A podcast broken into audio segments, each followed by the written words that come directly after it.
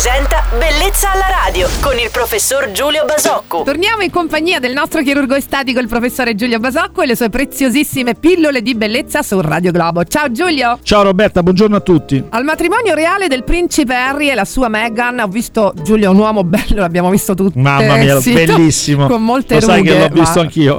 David Sono Beckham, d'accordo. che ha delle rughe molto profonde sulla fronte e intorno agli occhi, ma sono bellissime su di lui, dai. Tu che ne pensi, Giulio? Guarda, penso che è un uomo di una straordinaria bellezza, ma anche di un fascino straordinario. Soprattutto è un uomo straordinariamente elegante. Molto. Quindi quello che mi ha colpito è che eh, diciamo che tutte queste, queste doti fisiche in realtà erano accompagnate da una eleganza in quel caso, ma come sempre incredibile. Dico incredibile perché? Perché oltretutto è una persona che tende in alcune manifestazioni all'eccesso. Mi guardavo quegli- quei tatuaggi che ha sulla, sulla- dietro il collo, sulla nuca, insomma molto visibili. Riesce a essere anche in queste occasioni molto particolari, come era in questo matrimonio, adeguato e sempre elegante. Quali sono le rughe che gli uomini temono di più e quelle che chiedono di eliminare, Giulio? Ma diciamo che sono le rughe intorno agli occhi normalmente, gli uomini non amano le, le zampe di gallina che invece peraltro sono secondo me in un uomo un elemento molto poco fastidioso di, di- di invecchiamento. Spesso io personalmente sono molto più disturbato negli uomini dai solchi nasogenieni, quindi da questa sensazione di viso caduto che non dalle rughe intorno agli occhi.